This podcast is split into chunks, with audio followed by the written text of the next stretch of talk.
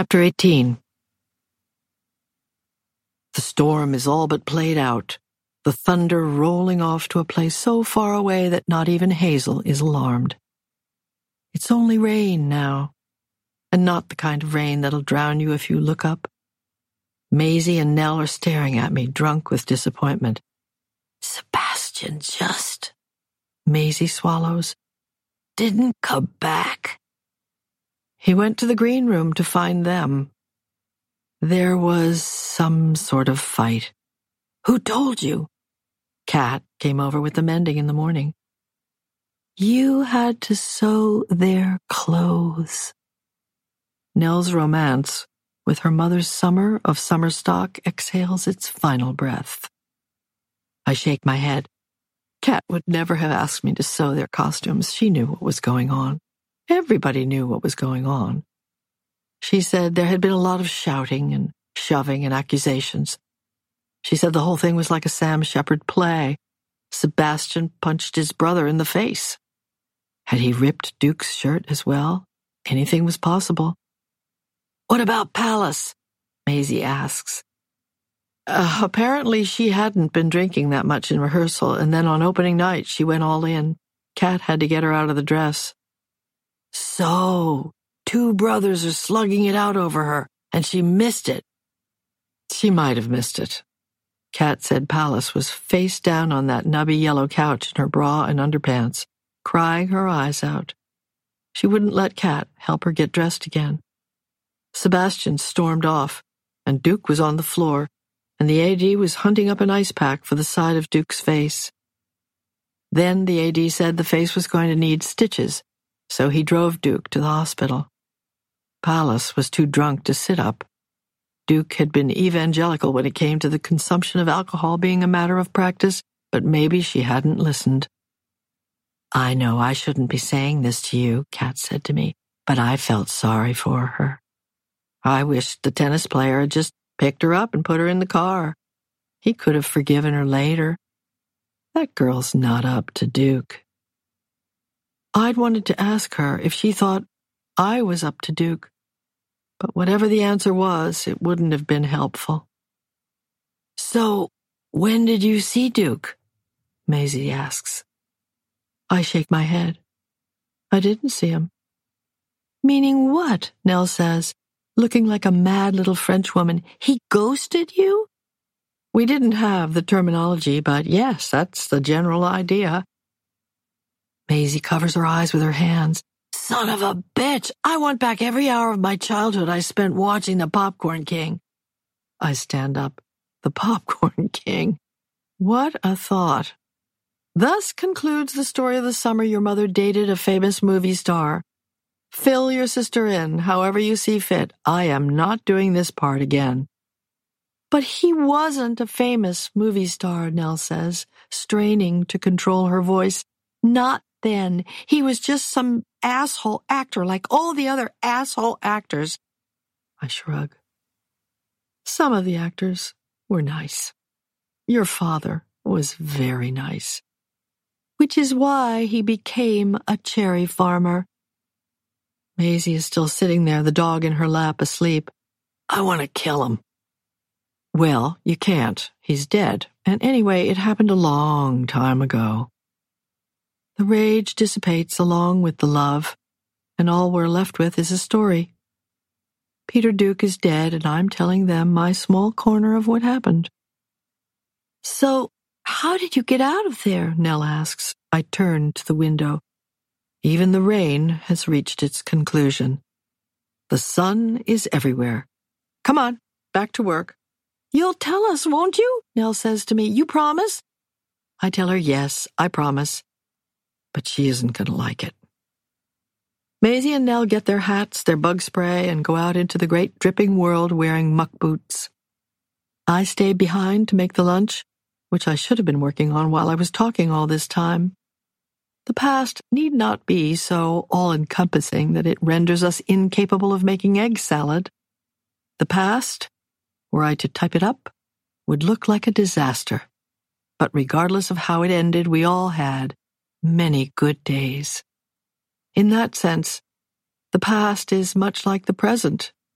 because the present, this unparalleled disaster, is the happiest time of my life. Joe and I here on this farm, our three girls grown and gone and then returned. All of us working together to take the cherries off the trees. Ask that girl who left Tom Lake what she wanted out of life. And she would never in a million years have said the Nelson farm in Traverse City, Michigan. But as it turned out, it was all she wanted. Once I finish with the sandwiches and put the bags of cookies and chips in a backpack, I walk out past the kitchen garden. The lettuce and tomato plants and zinnias are already straightening up from the beating they've taken. Those tiny periwinkle butterflies are working their rounds. Where do the periwinkles go in rain like that? It's not that I'm unaware of the suffering and the soon to be more suffering in the world. It's that I know the suffering exists beside wet grass and a bright blue sky recently scrubbed by rain. The beauty and the suffering are equally true. Our town taught me that. I had memorized the lessons before I understood what they meant. No matter how many years ago I'd stopped playing Emily, she is still here. All of Grover's Corners is in me. By the time I drop off the food in the barn and kiss my husband, the girls have put their buckets around their necks like horses ready to plow a field. They are fully at work. He left you? Emily cries when she sees me coming. All caught up, Maisie says from the ladder. Hazel has found a filthy tennis ball, God knows where, and brings it to me. I throw it as far as I've ever thrown a tennis ball, and she tears out down the rows of trees. Hazel, who cannot climb the stairs. We opted for the abridged version, Nell says. You should have told me this years ago, Emily says.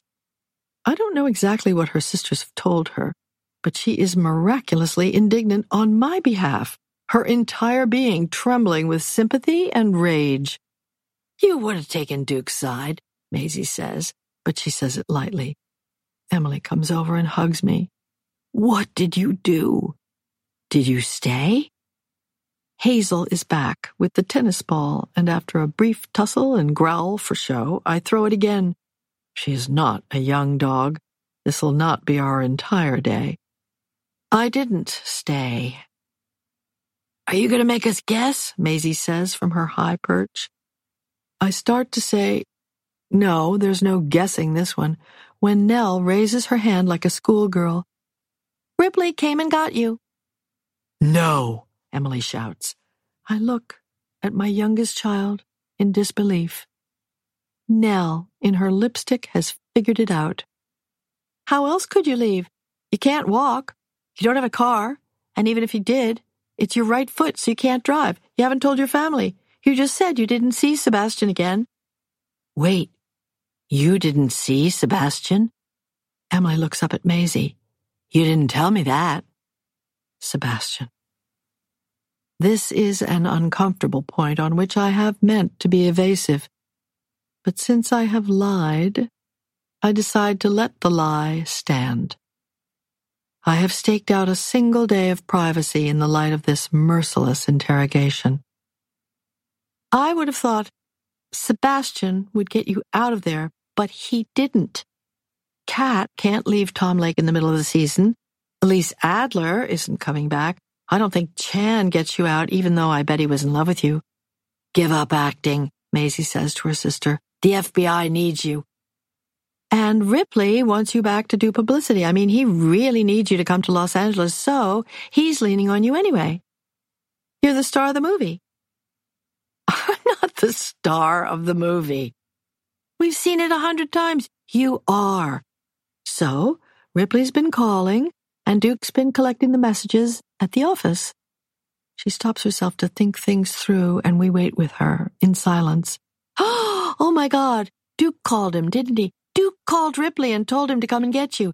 That's why Ripley came to Michigan. Otherwise, he would have sent the girl, the what's her name, Ashby, to fly out and bring you back. Why couldn't it have been Ashby? Emily asks her. It doesn't make sense that Ripley would be the one to get on a plane.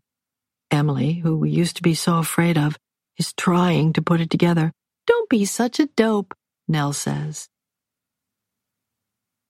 The day after Fool for Love opened, I stayed in bed with my foot up on pillows, smoking cigarettes, sewing spangles, and drinking the syrupy frozen vodka from the stash. I had so much to cry about, I could have broken it into segments. Nine to ten.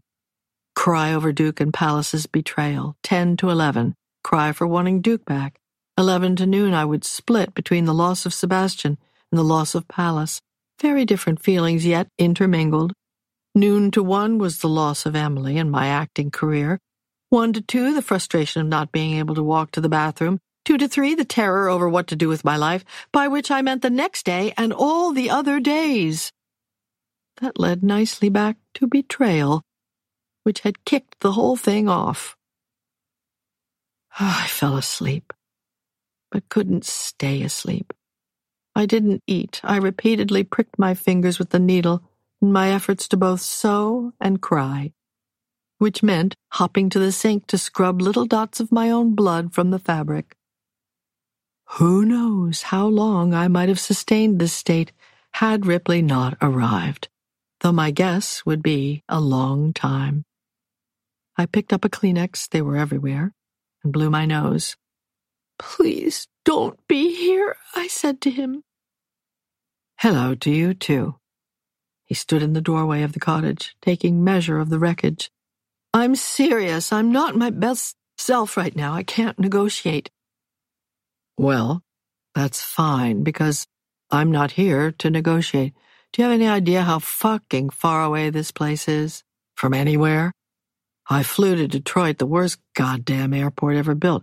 It took me an hour to walk from the gate where we landed to the gate where I got a flight to some place called Traverse City in a tiny plane. I hate those tiny planes. Then your maniac boyfriend picks me up at the airport in a Honda that's missing third gear. He told me he had to shift straight from second to fourth and that I shouldn't think he didn't understand that he was supposed to use third, only the third was non operational.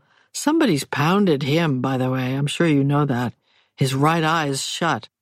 That would be the eye that's facing me in the car. It's got stitches in the corner, three gears on the car, and one eye, and the drive takes an hour and a half, during which time he never shuts up. Did he say he was my boyfriend? I ran the edge of the sheet under my eyes. There had been no news of Duke beyond what I'd heard from Kat. That's your question? Just tell me what he said. Ripley shook his head, no doubt disgusted by my decimated state. He said you needed to go to California. That's what he said. Oh, it's nice that the two of you agree. Well, you're going. I didn't come out here for my health. Boyfriend says you're wrecked. What with your foot falling off and losing the part in the play. He says this place is finished for you, which I took to mean he's finished with you and would like to see you vacated, but that's not my business. I didn't take this gracefully, and Ripley did his best to avert his eyes. Who the hell thought it would be a good idea to put a theater in the middle of nowhere, anyway? he said, looking out the window to the courtyard and its poppies. I sniffled, buried my head in a pillow. It's pretty here. It's pretty in Santa Barbara. Put the summer stock in Santa Barbara so people can find it. Ripley, seriously. I'm sorry you came all this way. But I need you to leave me alone. This seemed to hurt him, though I wouldn't have thought Ripley capable of being hurt. Maybe he was tired. He sat on the edge of my bed then, rapping lightly on the cast with his knuckles. They don't spare any expense on plaster in these parts, do they? It can't possibly matter. If I do interviews, nobody knows who I am. I rubbed my face with the sheet. Ripley patted my leg, the space between my knee and the top of the cast.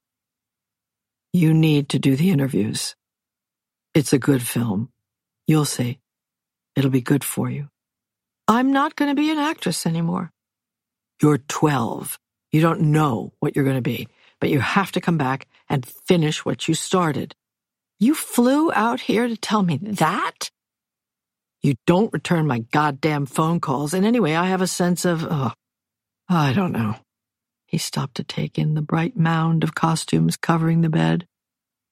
What's with the clothes? I'm doing the mending for the costume department. He picked up the edge of a silvery leotard, then dropped it. I have some responsibility to you, as crazy boyfriend explained to me on the phone.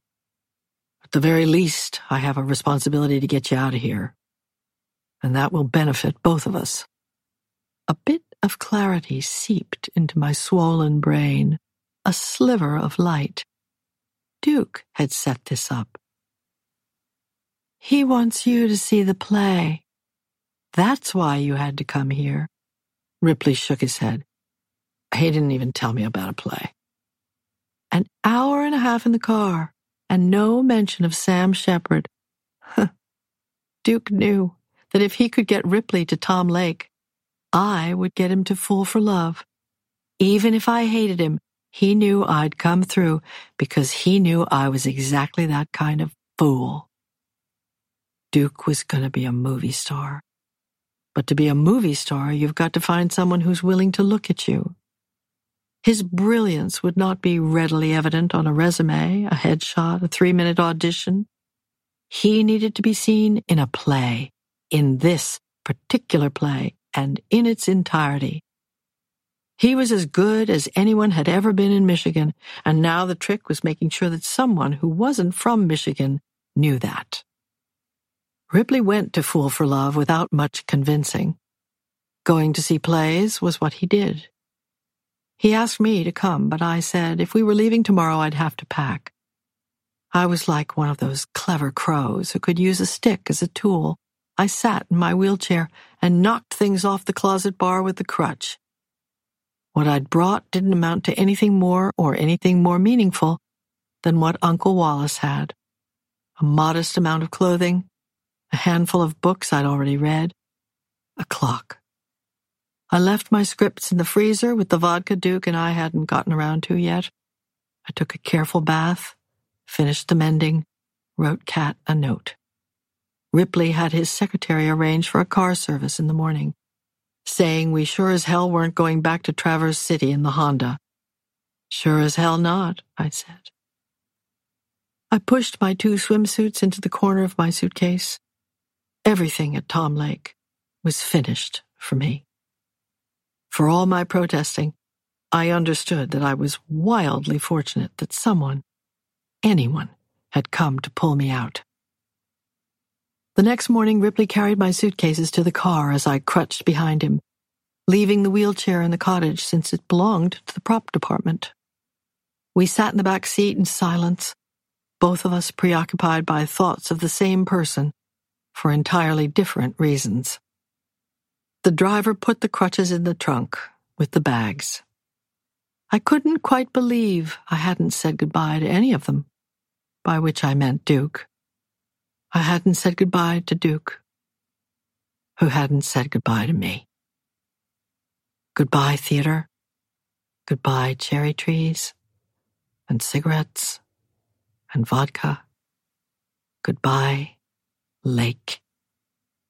How crazy is this guy? Ripley asked when we were almost an hour into the drive. He'd been staring out the window, probably thinking about how he'd never see Michigan again. Crazy, I said but crazy worth it. He wasn't asking me about my love life, but it was hard not to think of it in those terms. You saw him. What's his face like when it's not bashed in? I told him it was a very good face. He was quiet again for another ten miles or so. I don't like working with the crazies, he said. No one does. But if you got rid of them, I don't know who you'd have left. Ripley nodded. I'm assuming the two of you came to a bad end? We did. And that it had something to do with the girl in the play? As I have said, their truth was widely evident. She was good, too, he said absently. She's very good. And she dances. I don't know what I was trying to sell him, only that I'd spent the long summer marveling at the glory of both Pallas and Duke. I had no idea how a person was supposed to stop that on a dime. I might have a part for him. Ripley didn't ask if I minded. I nodded, wondering if there would be any pleasure in this in the future. The knowledge that I had contributed to something that was bound to happen anyway. I was a conduit in the start of Peter Duke's meteoric career, a single shiny cog. I don't love the way he did this, Ripley said, getting me out to fucking Michigan to see him. How else were you going to see him? I don't know. I suppose he could have troubled himself to come to LA like everyone else in the world except for you. I had to go to New Hampshire to find you.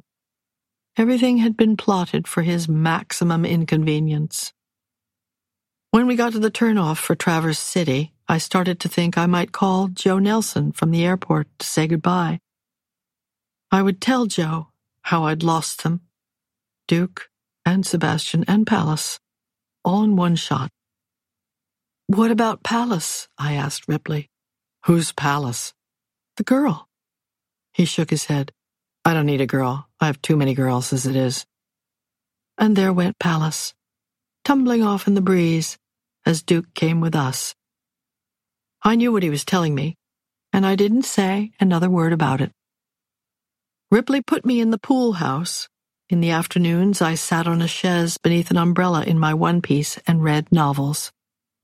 Ripley's house contained no end of novels.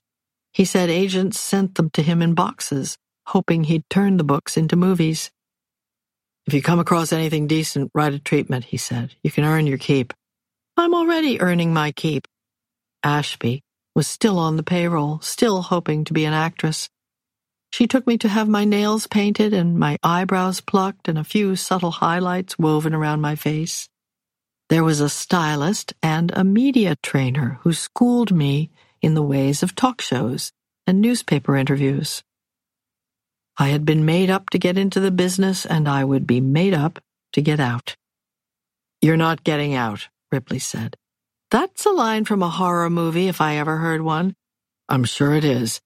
So what are you going to do with your life if you don't do this? There is no this. This is gone. No joke. I'm only here to do you a favor because you did me a favor. When we're done, I may go back to New Hampshire, work in alterations. Maybe I'll finish college. I wanted to be a teacher before you came along. He rolled his eyes. Give me a break, he said. Ripley and I struck up an odd little friendship in the month or so I was there. I never got the story on his personal life, other than he didn't seem to have one. He was good to me, though, in spite of my moods. I never knew if it was because he felt sorry for me or grateful because of Duke or if he felt he needed to keep an eye on me until the movie came out. Maybe he was just a decent man. I had started to think of him as my uncle, just like Charlie had told me he was in the Algonquin all those lifetimes ago. Ripley went out and picked up salads from one fancy restaurant or another, and we ate them together in the evening, drank Chablis. Sometimes we watched a movie, but just as often we didn't. He liked to play Honeymoon Bridge, and I knew how.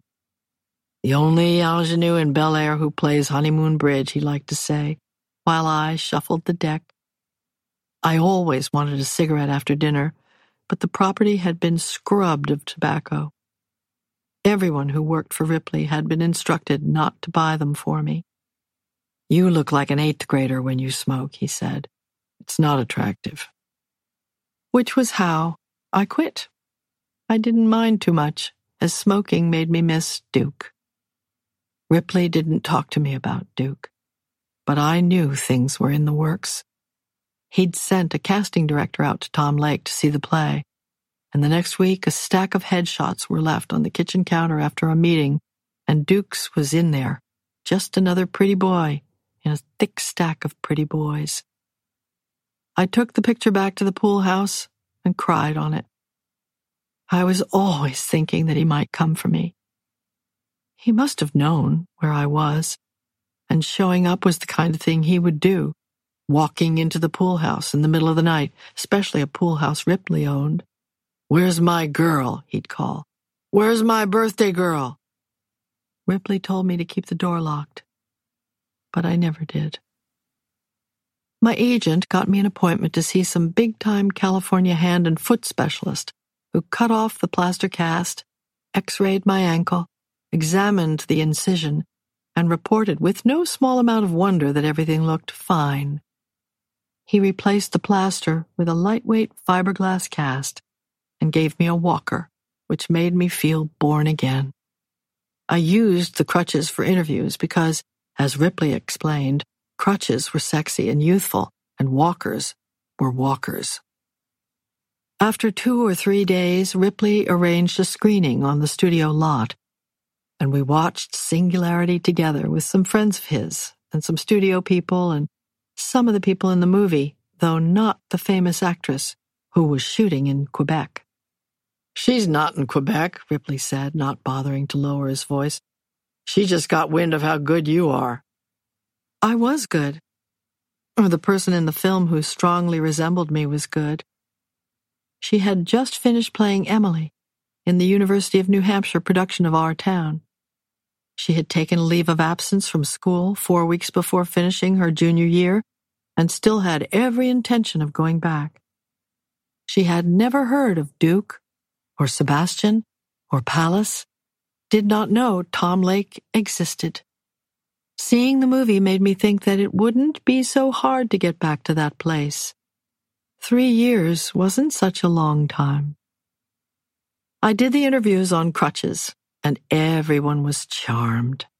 I crutched out on The Tonight Show in a hot pink sleeveless dress, my good foot in a ballet slipper, my arms all muscle and sinew. I crossed the stage with a nice rhythmic swing and dropped down in the chair next to Johnny Carson. Carson was old by then, tired of the job, but my crutches and cast sparked something in him. Wow! Will you look at her? he said. Then I smiled and waved. I'd nailed it before I ever opened my mouth. The next morning, when I called my grandmother, she started crying on the phone. Everybody's calling me, she said, like I did something. I did help the movie. Ripley was right about that. Even if it wasn't a summer blockbuster, it did better than anyone thought it would, and I got the credit. Me and my ruptured Achilles. Every interviewer wanted to talk about my tennis game, ask if I was planning to take on Steffi Graf once the cast came off, and every time I laughed like no one had ever made the joke before. Publicity was the most acting I'd ever done in my life, and it did nothing to dissuade me from the idea that I was finished. I didn't want anyone curling my hair or straightening my hair or telling me to look up while they applied my eyeliner. I didn't want anyone touching me. All the things that feel reasonable when you're trying to be an actress feel unbearable once you've stopped. Jane Pauley said, I was America's daughter. And I said that was good because I was going home. Ripley took me to the airport himself in the MG. He was being nostalgic. He never drove the MG.